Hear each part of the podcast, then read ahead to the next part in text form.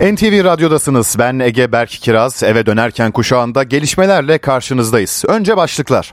EYT düzenlemesinin içeriği gelecek hafta kamuoyuna açıklanacak. Borç yapılandırma düzenlemesinin ayrıntıları ise belli oldu.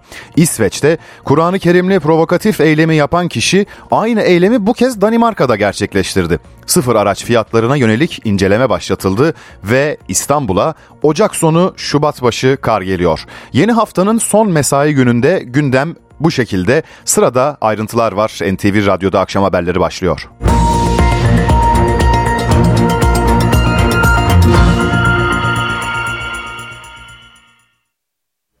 İsveç'in ardından bu kez Danimarka'da Kur'an yakıldı. Provokatif eylemi gerçekleştiren kişi aynı.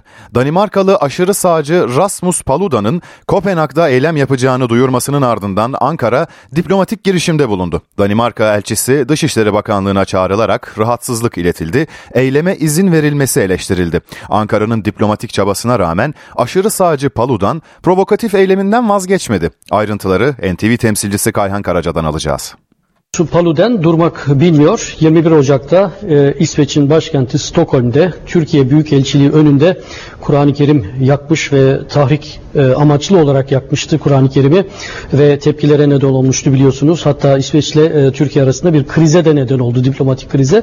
Şimdi aynı eylemi Danimarka'da, ülkesi Danimarka'nın başkenti Kopenhag'daki Türkiye e, Büyükelçiliği değil bu sefer ama Danimarka'nın başkenti Kopenhag'ın banliyösündeki bir caminin önünde yaptı. Aslında böyle bir eylem yapacağını dün e, Danimarka basınına duyurmuştu, ilan etmişti.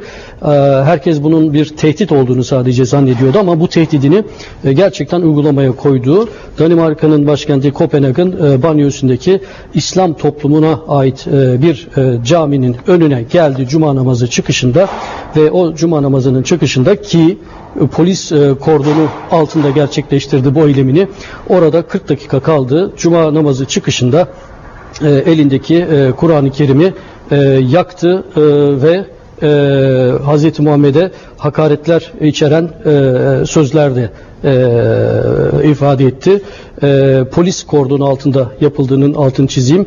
İsveç'te bu tür bir eylem yapmak için izin almanız gerekiyor. Danimarka'da izne bile gerek yok. Sadece polise haber vermeniz yeterli. Ee, Rasmus Paludan e, hem e, Danimarka vatandaşı ama aynı zamanda da İsveç vatandaşı. Tabii Paludan e, bunları neden yaptığını sorduğunuzda Türkiye'nin e, İsveç'in NATO'ya üyeliğini e, bloke ettiğini mazeret gösteriyor. Aslında bu tamamen bir yalan. Çünkü Rasmus Paludan aslında Kur'an-ı Kerim yakmaya e, İsveç'in NATO üyeliği kesinlikle gündemde değilken bundan yıllar önce başladı e, Melda. Sadece somut bir örnek vermem gerekirse Fransa'dan e, 11 Kasım 2020 tarihinde de Fransa'da e, Kur'an-ı Kerim yakmak için gelmişti. Hatta o gün biliyorsunuz Birinci Dünya Savaşı'nın bitişinin tarihidir 11 Kasım. E, orada e, bu törenlerin düzenleneceği e, zafer takının altında Kur'an-ı Kerim yakacağını ilan etmişti. Fakat Fransız makamları kendisi ülkeye girer girmez Paris'e girişinde arabasının içinde kendisini yakaladılar ve apar topar e, sınır dışı ettiler. Dolayısıyla bu ifade özgürlüğü deniyor ama görüldüğü gibi bazı ülkeler bunun bir ifade özgürlüğü olduğunu düşünmüyor. Keza Fransa gibi Belçika'da yine aynı yıl 2020 yılında Rasmus Paludan'e e, giriş yasağı getirdi ve Kur'an-ı Kerim yakmasını e, yasakladı. Dolayısıyla böyle bir tablo var Avrupa'da. Her ülkenin bakışı bu konuya ifade özgürlüğü çerçevesinden değil. Ama Paludan e, tarihlerine devam ediyor ve dün e, Danimarka basında yaptığı açıklamada e, sadece Türkiye değil Rusya'yı da hedef aldı. Rusya Büyükelçiliği önünde de Kur'an-ı Kerim yakacağını söyledi ve eğer Türkiye İsveç'in üyeliğine e, ışık yakmazsa, yeşil ışık yakmazsa bundan böyle her cuma günü aynı eylemi bir caminin önünde ya da büyükelçilikler önünde tekrarlayacağı tehditinde bulundu. NTV temsilcisi Kayhan Karaca'nın notlarını NTV ile ortak yayında dinledik. 2 milyon kişinin beklediği emeklilikte yaşa takılanlar düzenlemesi gelecek hafta başında meclis başkanlığına sunulacak. AK Parti Grup Başkan Vekili Muhammed Emin Akbaşoğlu tüm ayrıntıların hafta başında belli olacağını söyledi. O gün saat 11'de teklifin içeriği kamuoyuyla paylaşılacak. Düzenlemenin yasalaşmasını bekleyen EYT'liler ise geçen aydan bu yana SGK merkezlerinde büyük yoğunluk oluşturuyor. Baran Bila Esenyurt'taki merkezden izlenimlerini anlattı. EYT düzenlemesi için artık son viraja gelindi. Dolayısıyla SGK merkezlerinde de yoğunluk oluşuyor. Çünkü prim borcu bulunanlar, gün eksiği bulunanlar doğum veya askerlik borçlarını ödeyerek bu açığı kapatmak ve EYT'den yararlanmak istiyorlar. Aslında yoğunluk daha çok Aralık ayında başladı. Çünkü e, daha büyük e, oranlarla, daha büyük miktarlarla borçlarını kapatmak istemeyenler o süre zarfından yararlanmak istediler. Edindiğimiz bilgilere göre SGK merkezlerinde 3 yıllık birikme tam bir güne tekabül etti. Bir günde bu kadar yoğun bir işlem yapıldı. Yıllar süren işlemler yapıldı. Biz de bugün Esenyurt SGK merkezine gittik. Bir nebze geçtiğimiz aylara oranla rahatlamış olsa da halen ciddi bir birikme söz konusu. Çünkü artık Mart ayında ilk EYT maaşlarının bağlanması planlama dahilinde bu yüzden farklı oranlarda borçlananlar var. Dediğimiz gibi 2022'den sonra fiyatlar, ücretler daha doğrusu artmış durumdaydı.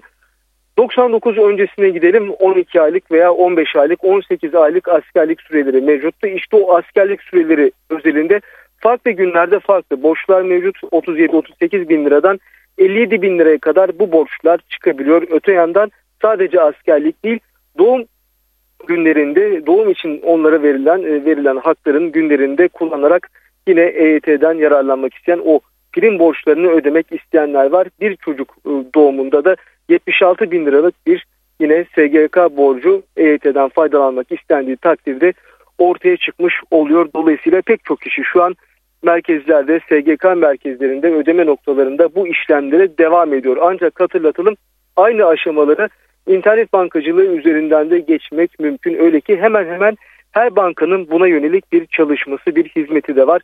Oralardan da eğer bir tebligat oluşturulmuşsa, ödeme planı oluşturulmuşsa SGK merkezine gitmeden o ödemeyi yapabiliyorsunuz. Son bir hatırlatma da yapalım. Eğer e, bu işlem yapıldıysa bir ödeme planı oluşturulduysa hakkınızda tebligat oluşturulduktan sonra bir ay içerisinde artık o ödemeyi yapabiliyorsunuz. Bu bilgiyi de bir kez daha hatırlatmış olalım. Baran Bila aktardı. Kamu alacaklarının yeniden yapılandırılmasını içeren 25 maddelik kanun teklifi ise meclis başkanlığına sunuldu. Buna göre 31 Aralık 2022 tarihi öncesinde faize giren tüm borçlar yeniden yapılandırılıyor.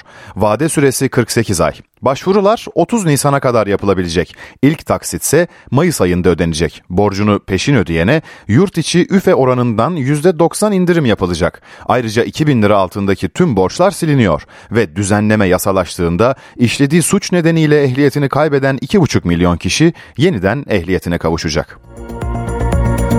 Altılı Masa'dan gelen Cumhurbaşkanı Recep Tayyip Erdoğan seçimde yeniden aday olamaz açıklaması siyasette tartışma yarattı. Meclis Başkanı Mustafa Şentop engel yok dedi. AK Parti'den de benzer değerlendirmeler geldi.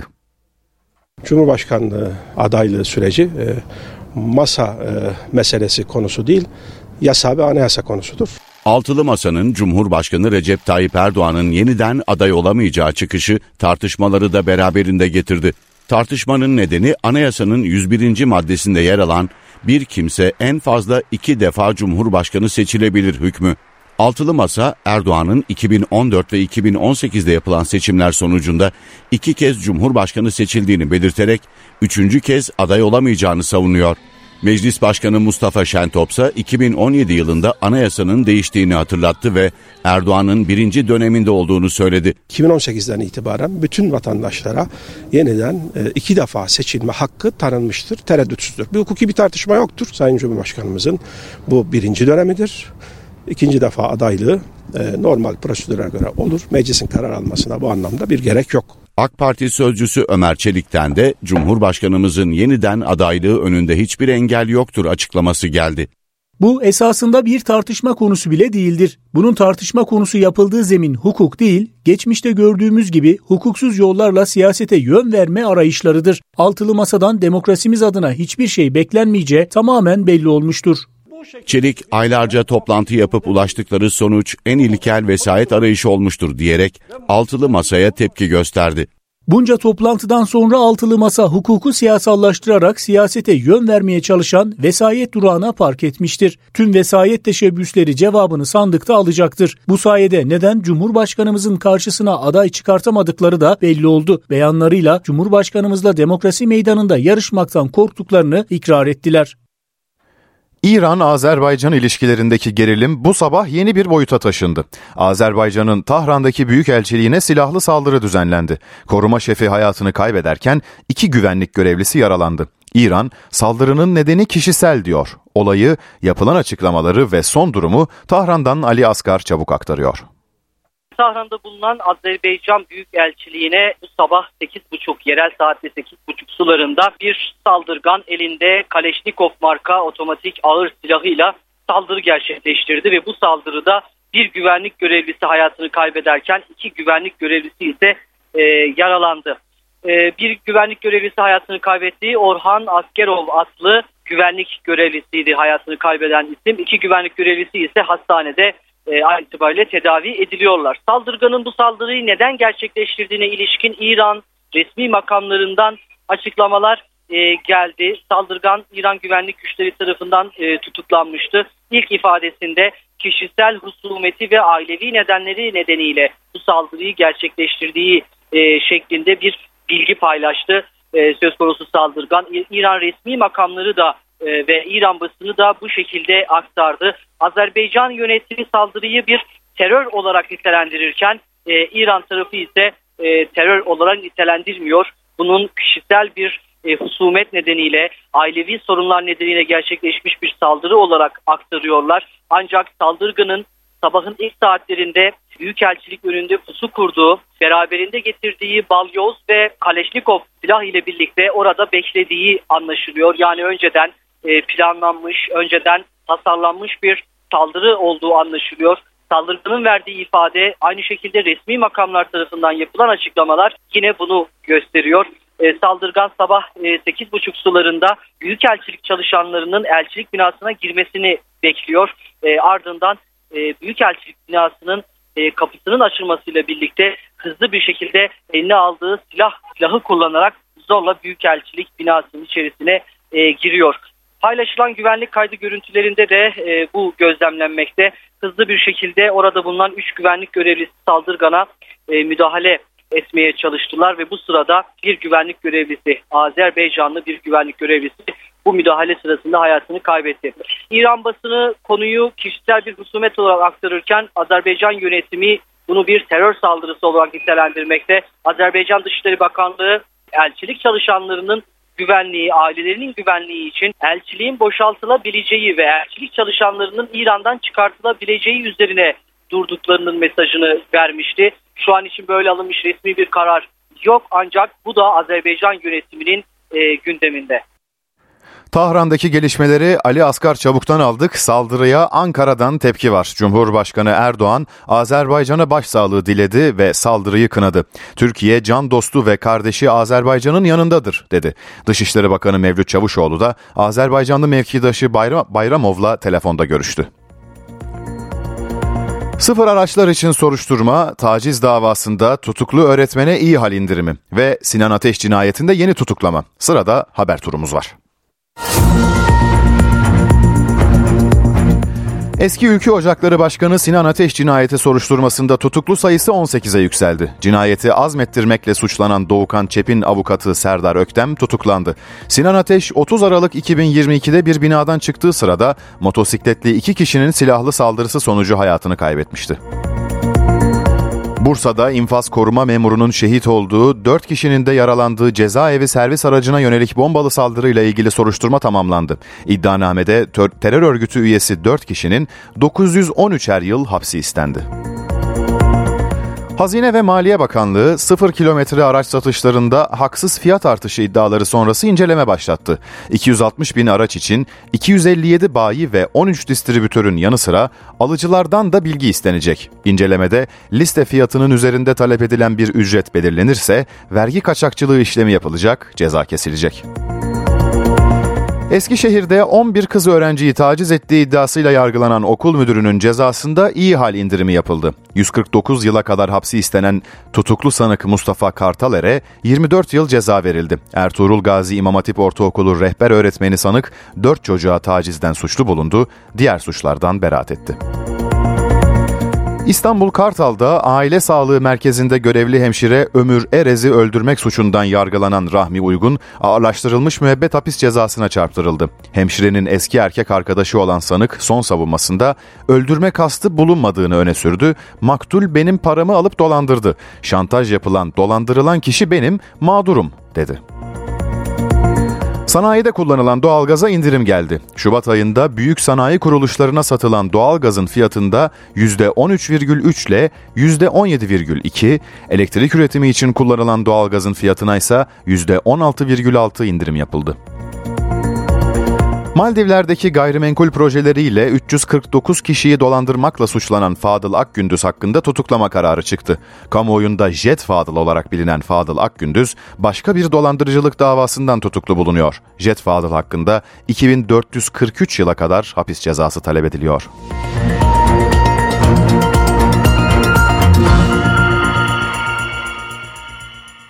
Kur korumalı mevduatta dün itibariyle yeni bir uygulama hayata geçirildi. Dövizden KKM'ye geçişte faiz sınırı kalktı.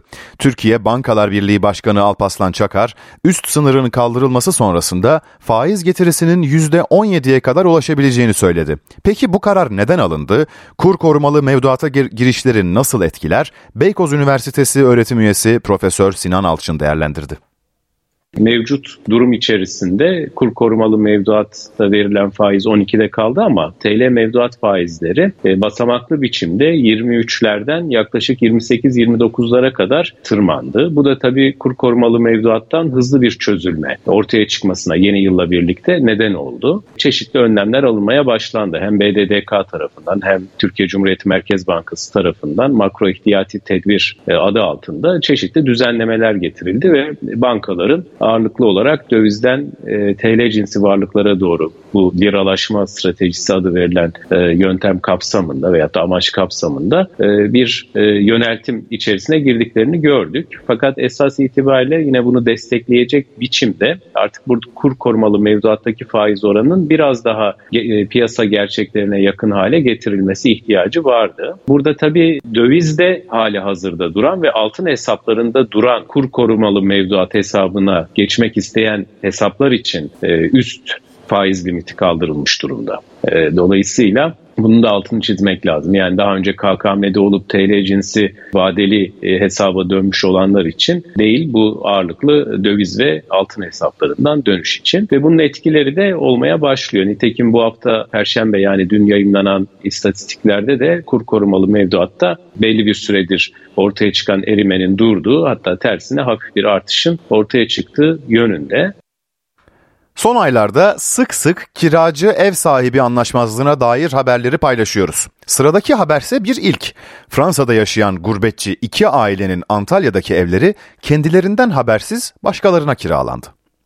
Kim açmışsa bilmiyorum. Yani kapı kırılmamış sadece göbeğini değiştirmişler. Tatil için yurt dışından geldiler ancak evlerine giremediler. Satın aldıkları dairelerin kendilerinden habersiz kiralandığını öğrendiler. İşte geldik fotoğraflar yok, albümler yok, içecekler yok, işte terlikler yok. Aslı ve İzzet Ök çiftiyle akrabaları Ahmet ve Gökçen Konuk çifti Fransa'da yaşıyor. İki aile yaz aylarını geçirmek için Antalya Konya altındaki bir apartmandan yan yana birer daire aldı. 21 Ocak'ta Fransa'dan dönen Ahmet Konuk evine gitti. Ancak anahtarlar kapıyı açmadı. Geldim eve valizleri çıkardım kapının önüne. Yukarıya kadar çıkardım. Anahtarı vuruyorum anahtar girmiyor. Baktım anahtarlar değişmiş yeni yani belli.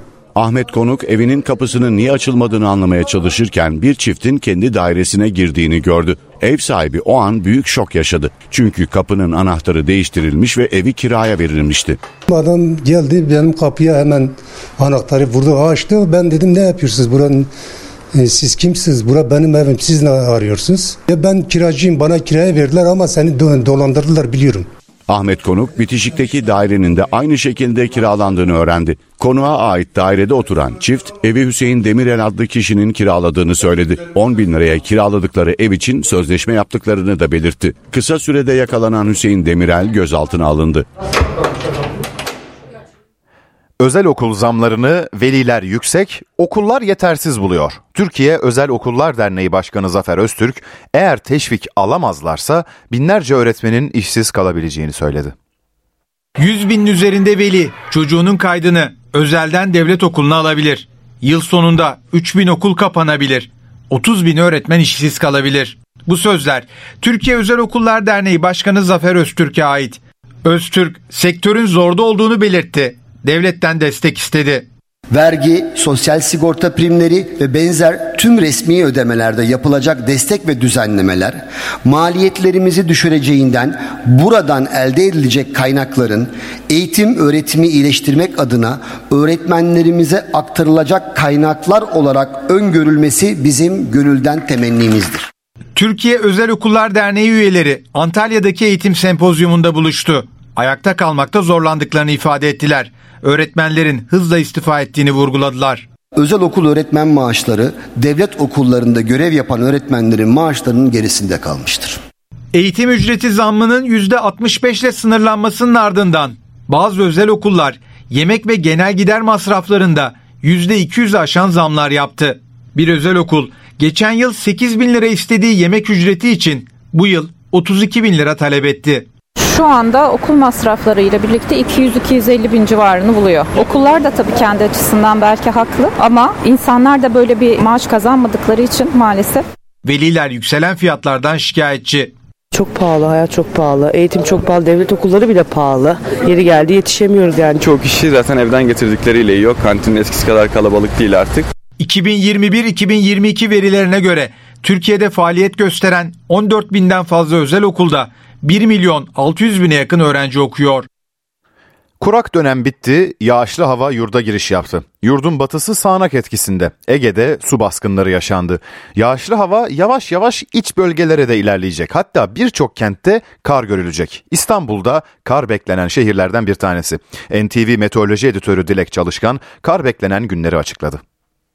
Şimdi yağışlı bir sezona artık girdik. Ege üzerinden geldi. Evet Ege'de olumsuzluk yaratıyor yağış ama bu yağışlar önceki günlerde Ege ile sınırlı kalıyordu. İç kesimlere geçemiyordu. Yani Anadolu çok kuraktı. Ardahan'da, Doğu Anadolu'da, Doğu Karadeniz'de neredeyse 15 gündür doğru düzgün bir yağış yok. Dün gece ve bugün itibariyle İzmir'e 150 kilogram yağmur düştü. Bu çok iyi bir yağış ve yarın da şiddetli yağmaya devam edecek. Ege'de su baskını tehlikesi yarın içinde var. Özellikle İzmir'de. İzmir'den bu yağışlı hava şimdi biraz daha iç kesimlere Balıkesir, İstanbul buraları etkilemeye başladı. Akdeniz'e ulaşacak. Adana da iyi yağış almıyordu. Adana'ya, Bersin'e ulaşacak bugün yağış ve e, gece saatlerinde ve yarın Nihayet doğu bölgelere kar geliyor. Kayseri, Sivas, Adıyaman, Kahramanmaraş, Bingöl, Diyarbakır'ın hatta dağları oradaki 15 kentte rakımı 750'nin üstünde olan yerlere yoğun da kar yağacak. Hafta sonu nasıl olacak? İstanbul'da yağmur devam eder hafta sonu ve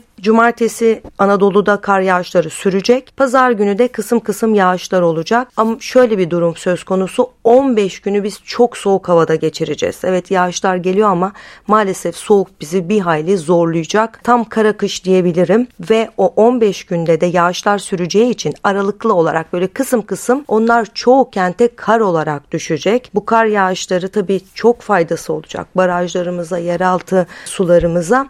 İstanbul'un durumu nedir? Şimdi Şubat'ın ilk haftası çok daha hareketli, çok daha yoğun kar yağışları var. İstanbul'a da 2 Şubat, 6 Şubat arasında kar yağma ihtimali çok yüksek. Tam net tarih 4 Şubat görülebiliyor. 2 Şubat'ta olma ihtimali var ama tam net olarak şu anda söylememiz doğru değil. Sürpriz bile olabilir. 31 Ocak'ta kısa süre İstanbul'un bazı yerlerine kar yağma ihtimali bile var. Yağışların geldiği için çok hareketli bir dönem olduğu için çok mutluyuz. Çünkü yazı susuz geçirebilirdik. Ama tabii soğuklar bizi bir hayli zorlayacak. Şubat ayının tamamında da böyle bir soğuk bekliyor muyuz? Olabilir çünkü e, kutuplardan Rusya'ya kadar iniyordu soğuk hava bize inmiyordu. Rusya'ya işte Polonya'ya oradan da bize indi ve uzun bir süre kalacak. Dediğim gibi en az Şubat'ın 10'una kadar devam edecek ve sonrasında biraz ısınsa bile tekrar olabilir. Mart'ı da soğuk geçirebiliriz ama kar yağışlarına da çok ihtiyacımız var. Evet soğuk istemiyoruz ama soğuk olmadan da kar olmuyor. Kar yağışları bizim için çok önemli. Barajlarımız için, toprak için, tarım için. O yüzden biraz idare edeceğiz gibi soğuklarla öyle görünüyor.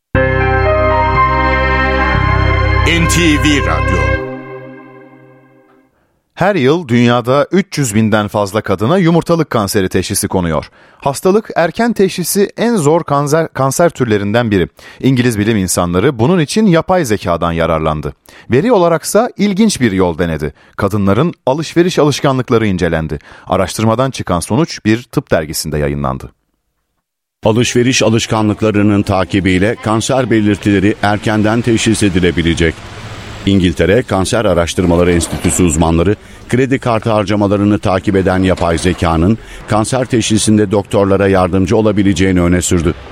283 kadının 6 yıllık alışveriş bilgilerini inceleyen bilim insanları yumurtalık kanserine yakalanan kişilerin ağrı kesici ve hazımsızlık ilaçlarını çok daha sık satın aldıklarını tespit etti. Bu bilgileri yapay zekaya programlayan İngiliz araştırmacılar, alışveriş alışkanlıklarının incelenmesiyle erken kanser teşhisi yapılabileceğini söylüyor. Araştırma çok disiplinli Kamu Sağlığı ve Takibi adlı hakemli tıp dergisinde yayınlandı. Bilim insanları yumurtalık kanseri teşhisinde çoğunlukla geç kalındığına vurgu yapıyor. Şişkinlik, hazımsızlık, karın ağrısı ve iştahsızlık gibi semptomlar kolayca başka rahatsızlıklarla karıştırılabiliyor. İngiliz uzmanlar yapay zekanın sadece alışveriş verilerinden kanser ve diğer hastalıklar arasında ayrım yapabildiğini söylüyor. Sistemin doğruluğunu arttırmaya çalıştıklarını vurgulayan bilim insanları yöntemi mide, karaciğer ve mesane kanserlerinin erken teşhisi içinde geliştirmeyi hedefliyor. Kapalı Çarşı, tarihi dokusu ve ticari hayatıyla İstanbul'da yerli ve yabancı turistlerin uğrak yeri. Simge yapıda ziyaretçilere artık çatıda gezme imkanı da sunulacak. NTV muhabiri Osman Terkan ziyarete açılan çatıya çıktı, gözlemlerini NTV Radyo'ya anlattı. Kapalı Çarşı 562 yıllık bir tarihe sahip İstanbul'un simge yapılarından biri. Dünyanın en büyük çarşısı ve en eski kapalı çarşılarından biri her yıl milyonlarca turist tarafından ziyaret edilen bir nokta ki geçtiğimiz yılda 40 milyon turist tarafından ziyaret edilmiş. Rakamlar bu şekilde. Bu yılda hedeflenen turist sayısı 50 milyon ve yaklaşık 6 yıldır da devam eden kapsamlı bir restorasyon çalışması var ki e, çalışmalarda artık yavaş yavaş sona gelindiği bilgisini edindik. Kapalı Çarşı Yönetim Kurulu Genel Müdürü e, Elif Güven'den 3600 e, dükkan bulunuyor. İçinde 14 han var. Üst yapı, altyapı, çatı, e, tüm restorasyon çalışmaları artık yavaş yavaş son buluyor. E, duvarlarında e, bir çalışma e, yapılmış ve tabii ki en önemli noktalarından biri de çatısı. Çatısıdaki restorasyon çalışmaları e, bitti. E, bu çalışmaların tamamlanmasının ardından da yeni bir gelişme e, yaşandı. Artık e, tarihi e, kapalı çarşının e, çatısı turistler tarafından yerli yabancı turistler tarafından ziyaret edilebilecek ki e, tur operatörleri aracılığıyla rehberler eşliğinde e, bir gezinti organize e, ediliyor. E, kedi yolları var. O tarihi yapının, büyük tarihi yapının e, çatısında bir güzergah belirlenmiş. İşte o kedi yollarından e, belirlenen e, güzergahta 15-20 dakikalık e, bir tur organize ediliyor e, isteyen yerli yabancı e, turistlere e, tabii e, tahribat meydana gelmemesi için de hem e, güvenlik amacıyla güvenlik e, kameralarıyla kontrol e, yapılıyor hem de rehberler eşliğinde e, bu şekilde bir e, tur bir gezi organize e, edilmiş. Yani e, şu an için e, İstanbul'a gelen e, yerli yabancı tüm turistler artık tarihi kapalı çarşının içini e, gezebildikleri gibi bundan böyle artık e, çatısında gezebilecekler. Dünyaca ünlü K-pop grubu Blackpink'in eski üyesi Lisa 3 kez rekorlar kitabına girmeyi başardı. 25 yaşındaki sanatçının Guinness Rekorlar kitabına giren başarılarıyla bu bölümü bitirelim. Kariyerine solo olarak devam eden dünyaca ünlü K-pop grubu Blackpink'in üyelerinden Lisa 3 Guinness rekoru birden kırdı.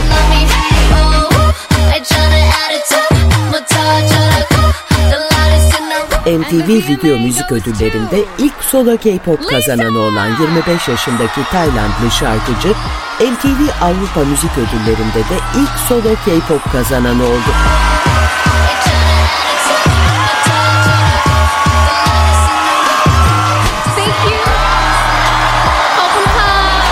Süredir Instagram'da en çok takipçiye sahip olma unvanını elinde tutan Lisa, 19 Ocak 2023 itibariyle 86 milyon 300 bin takipçiye sahip K-pop sanatçısı olarak da Guinness'e girdi. YouTube'da en çok abonesi olan grup Blackpink'le İngiltere albüm listesinde bir numaraya ulaşan ilk kadın K-pop grubu.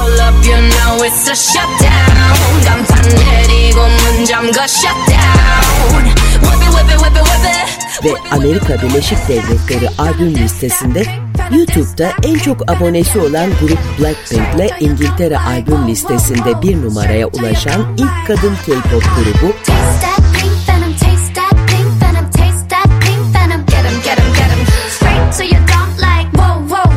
ve Amerika Birleşik Devletleri albüm listesinde bir numara olan ilk kadın K-pop grubu olarak bir avuç rekora sahip olan Lisa, Eylül 2021'de çıkardığı La Lisa adlı şarkısıyla kariyerine tek başına devam etme kararı almıştı.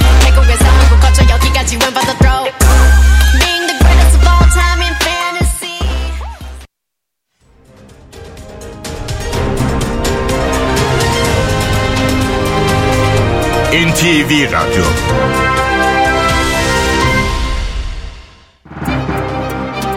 Borsa İstanbul Ulusal Yüz Endeksi 5142 puandan işlem görüyor. Serbest piyasada dolar 18.80, euro 20.41 seviyesinde.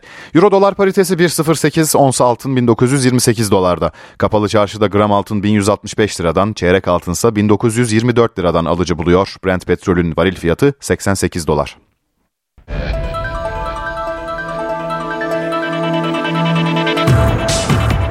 Süper Lig'de 21. hafta Dolmabahçe'de açılıyor. Beşiktaş Korendon Alanya Spor'la karşı karşıya gelecek. Siyah beyazlılarda 5 futbolcu forma giyemeyecek.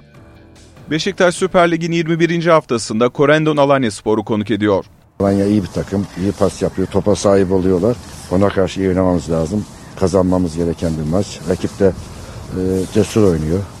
Siyah beyazlarda sakatlıkları bulunan Gezal ve Souza'nın yanı sıra kart cezalıları Saiz, Redwood ve Rozier forma giyemeyecek.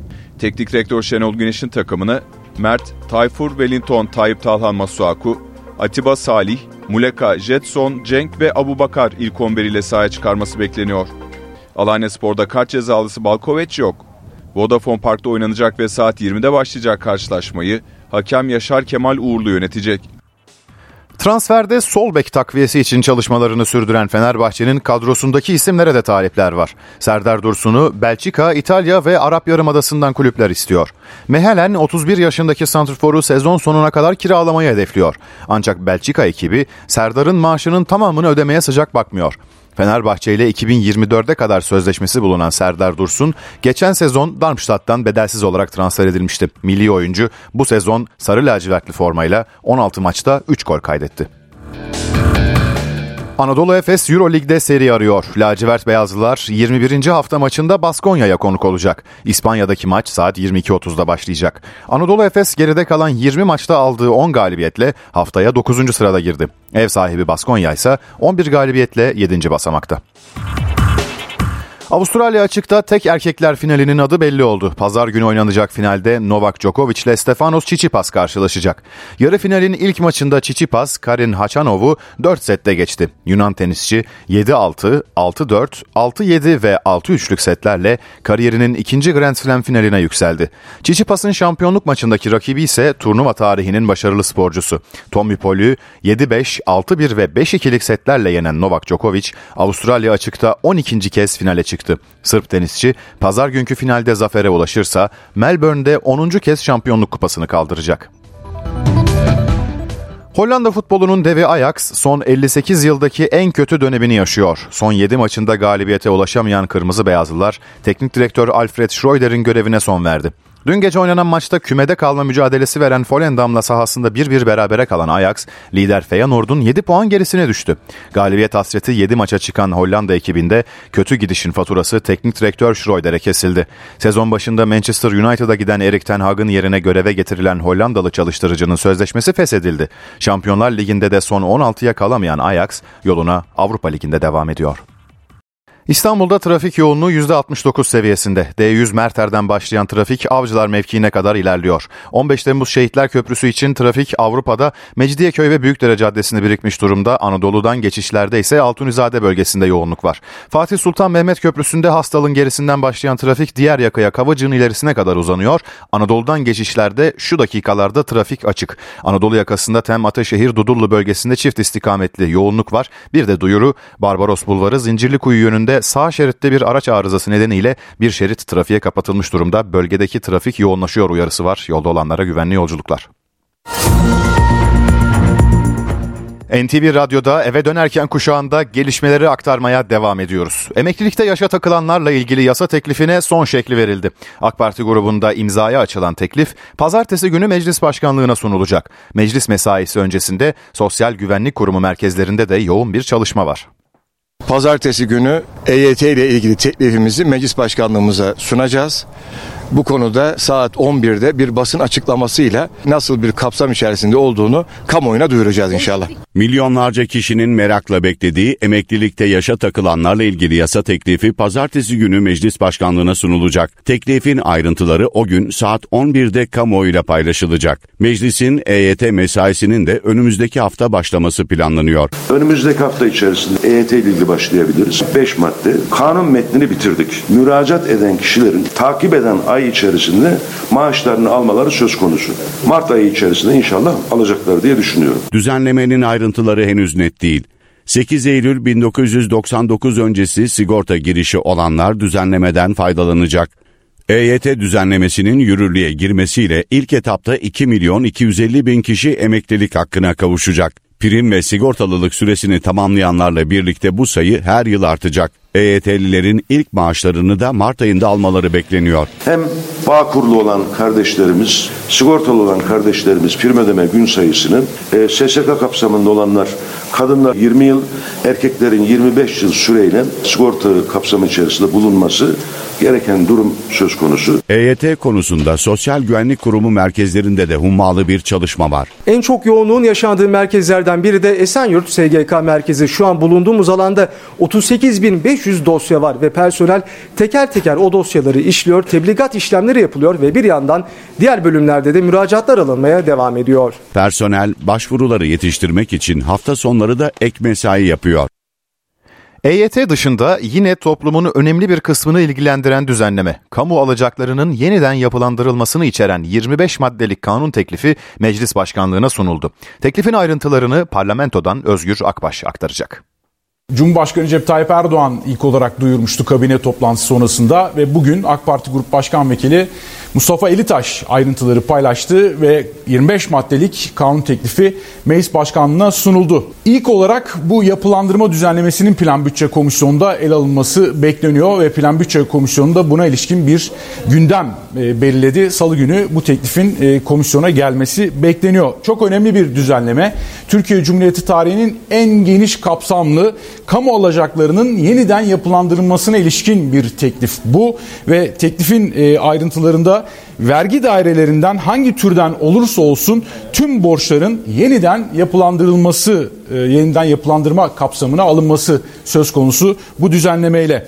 Vergi cezaları, para cezaları, köprü, otoyol geçişlerinden kaynaklı cezalar, üst kurullarca verilen para cezaları, belediyelere ödenecek cezalar, Tüm bunlar yapılandırma kapsamına giriyor. Ama devlet asıl alacağından vazgeçmiyor. Bunun altını çizmek lazım. E, bunun dışında 31 Aralık 2022 tarihi öncesinde cezaya giren, faize giren tüm borçların yeniden yapılandırılması sağlanıyor. Daha önceki yapılan yapılandırma süreçlerinde 36 aylık yani 3 yıllık bir süreçte ödeme öngörülüyordu.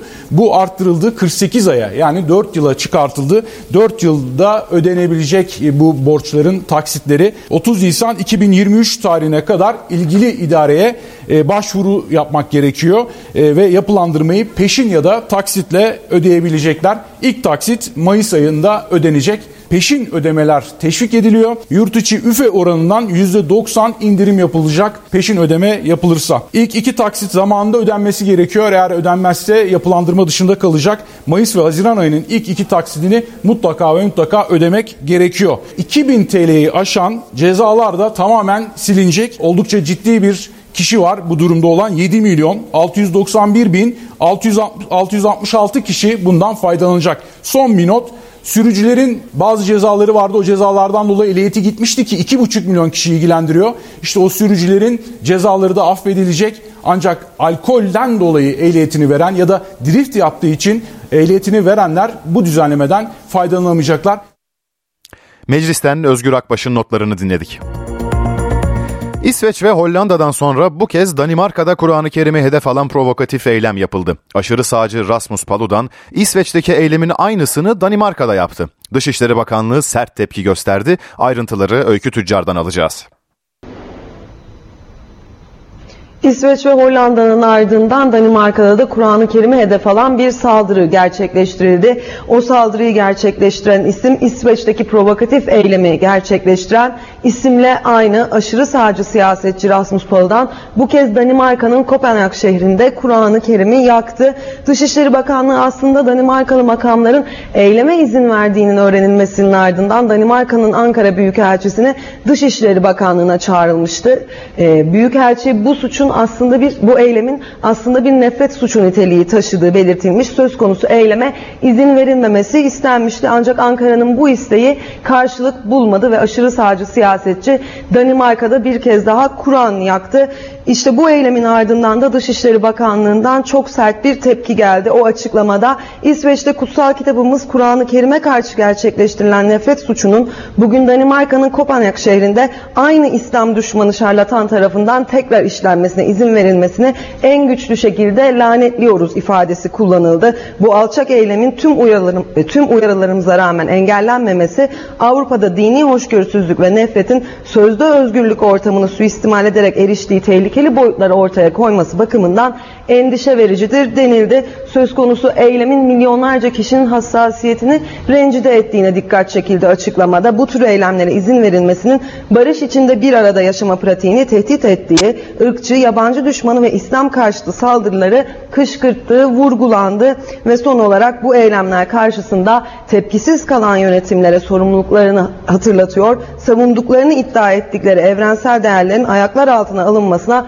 seyirci kalmamaya davet ediyoruz denildi. Hatırlatalım İsveç'te geçtiğimiz hafta Türk Büyükelçiliği'nin yakınlarında Kur'an-ı Kerim yakmıştı aşırı sağcı bir siyasetçi. İşte aynı isim bu kez Danimarka'da bir caminin önünde Kur'an-ı Kerim'i yaktı. Dışişleri Bakanlığı Danimarkalı makamların bu saldırıya izin verildiğini öğrenmesinin ardından aslında Danimarka'nın Ankara Büyükelçisini Dışişleri Bakanlığı'na çağırarak eyleme izin verilmemesini istemişti. Ancak Ankara'nın bu isteği karşılık bulmadı ve aşırı sağcı siyasetçi bir kez daha Kur'an-ı Kerim'i yaktı.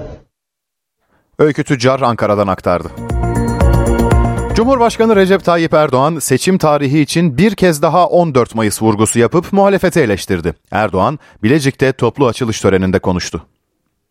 Bu coşkunuz, bu heyecanınız inanıyorum ki evet 14 Mayıs'ta burası bir başka patlayacak. Buna hazır mıyız?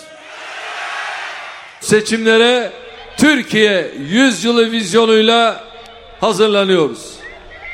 Rahmetli Menderes 73 yıl önce emperyalistlerin ülkemize operasyon aracına dönüşen tek parti faşizmine karşı ne demişti? Yeter söz milletindir demişti.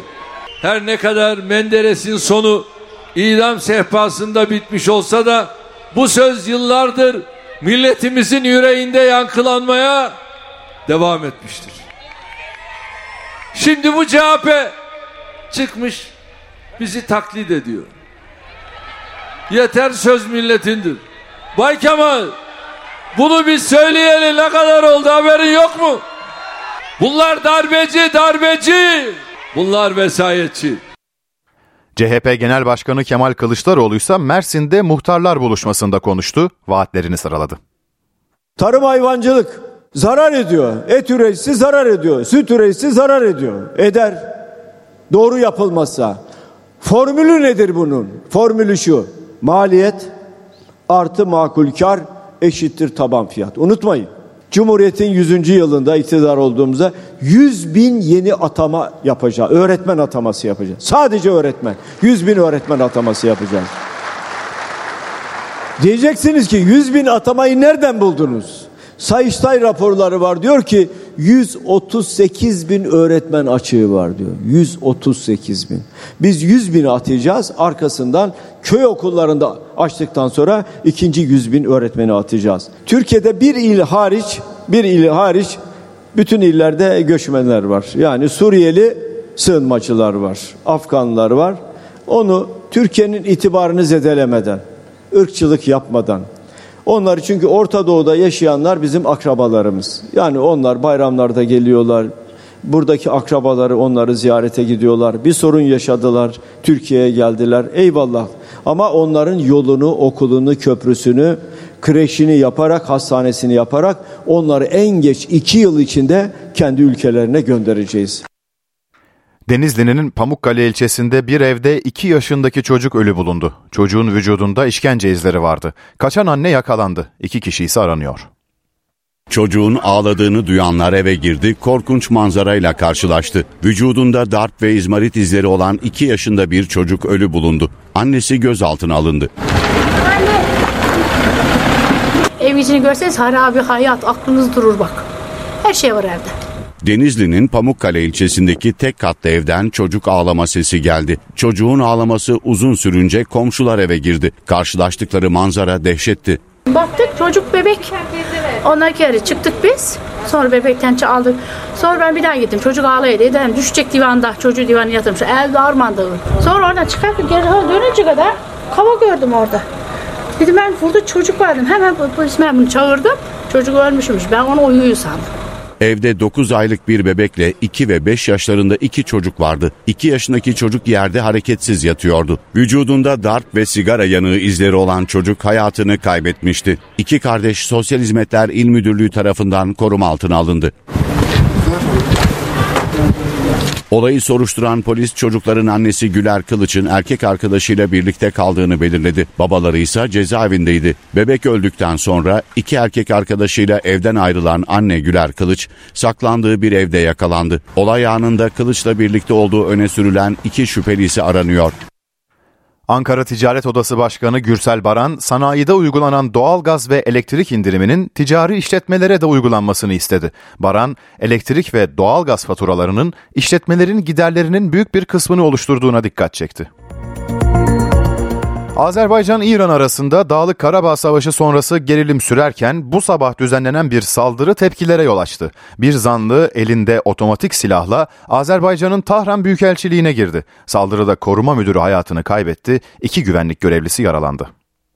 Elinde otomatik silahla Büyükelçilik binasına girdi. Etrafa ateş açtı. Azerbaycan'ın Tahran Büyükelçiliğinde silahlı saldırı gerçekleşti.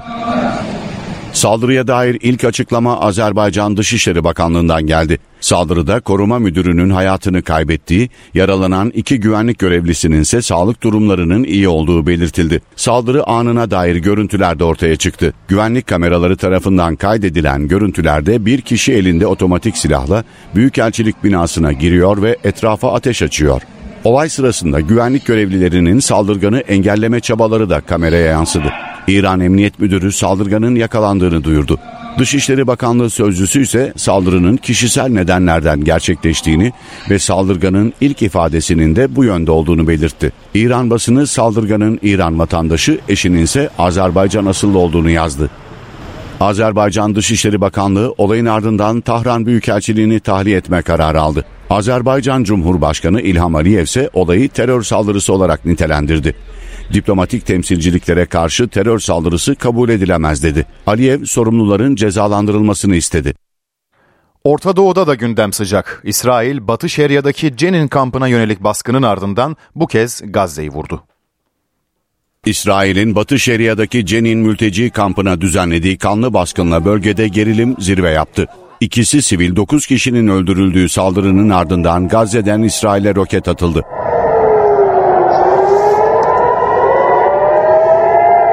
İsrail Gazze'den atılan iki roketin füze savunma sistemleri tarafından havada imha edildiğini duyurdu. Roket saldırısında ölen ya da yaralanan olmamasına rağmen İsrail'in misillemesi gecikmedi. Gazze'ye hava operasyonu düzenlendi. İsrail ordusu saldırının görüntülerini paylaştı. Gazze'de Hamas'a ait bir eğitim kampı vuruldu. Ölen ya da yaralanan yok. İsrail'in Cenin mülteci kampına düzenlediği baskında ise son yılların en büyük can kaybı meydana geldi. İsrail komandoları İslami Cihat ve Hamas militanları ile birlikte sivillerin de yaşadığı kampa Filistinli direniş gruplarının saldırı planladığı gerekçesiyle baskın yaptı. Askerler gerçek mermi ve göz yaşartıcı gaz kullandı. Filistinli silahlı gruplarla İsrail askerleri arasında çatışma çıktı.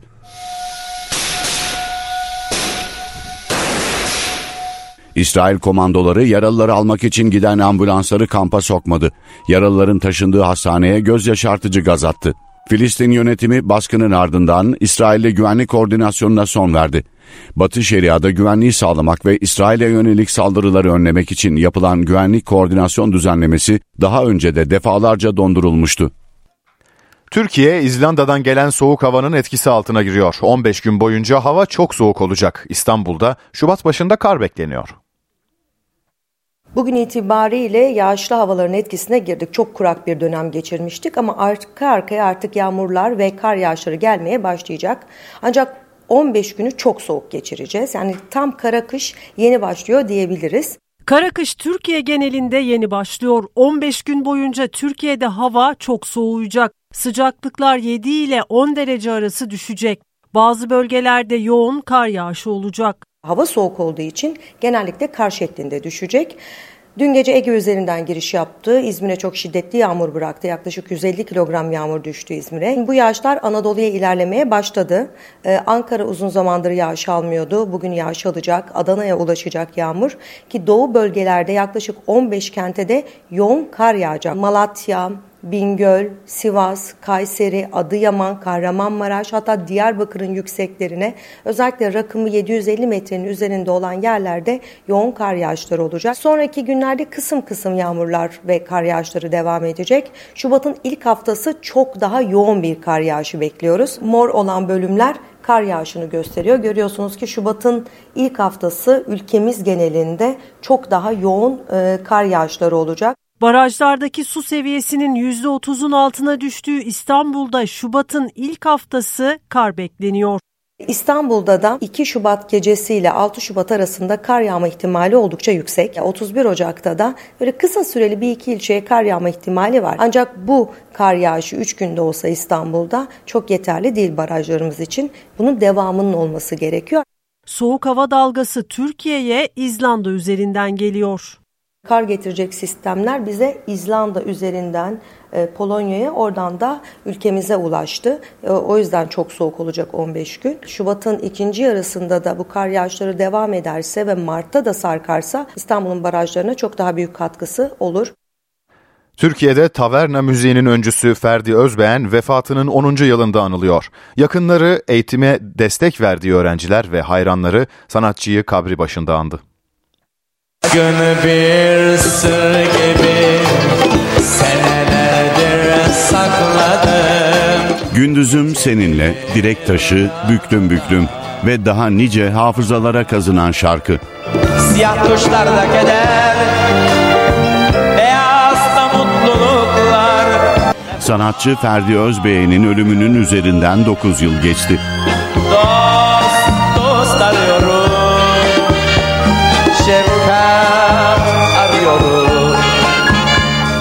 İstanbul Ulus Mezarlığı'nda sevenleri ve dostları tarafından anıldı. Ferdi Özben plak yapmıştı.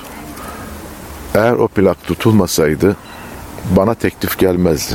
Ona da her zaman söylemişimdir bunu. Eğer Ferdi sen olmasaydın ben de olmazdım diye.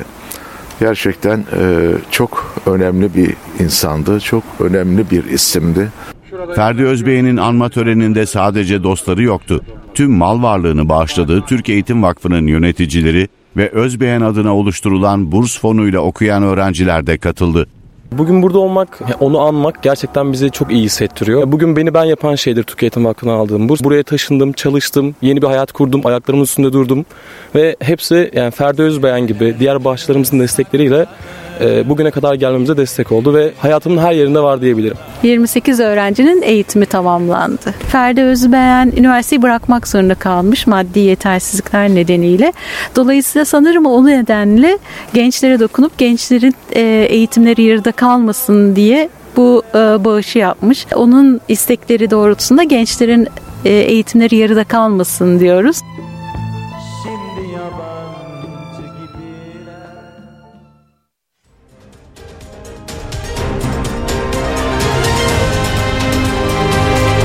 NTV Radyo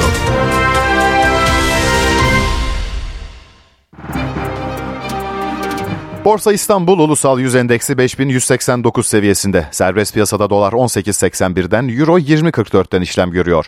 Euro dolar paritesi 1.08, ons altın 1925 dolarda. Kapalı çarşıda gram altın 1164 liradan, çeyrek altın ise 1924 liradan alıcı buluyor. Brent petrolün varil fiyatı 88 dolar.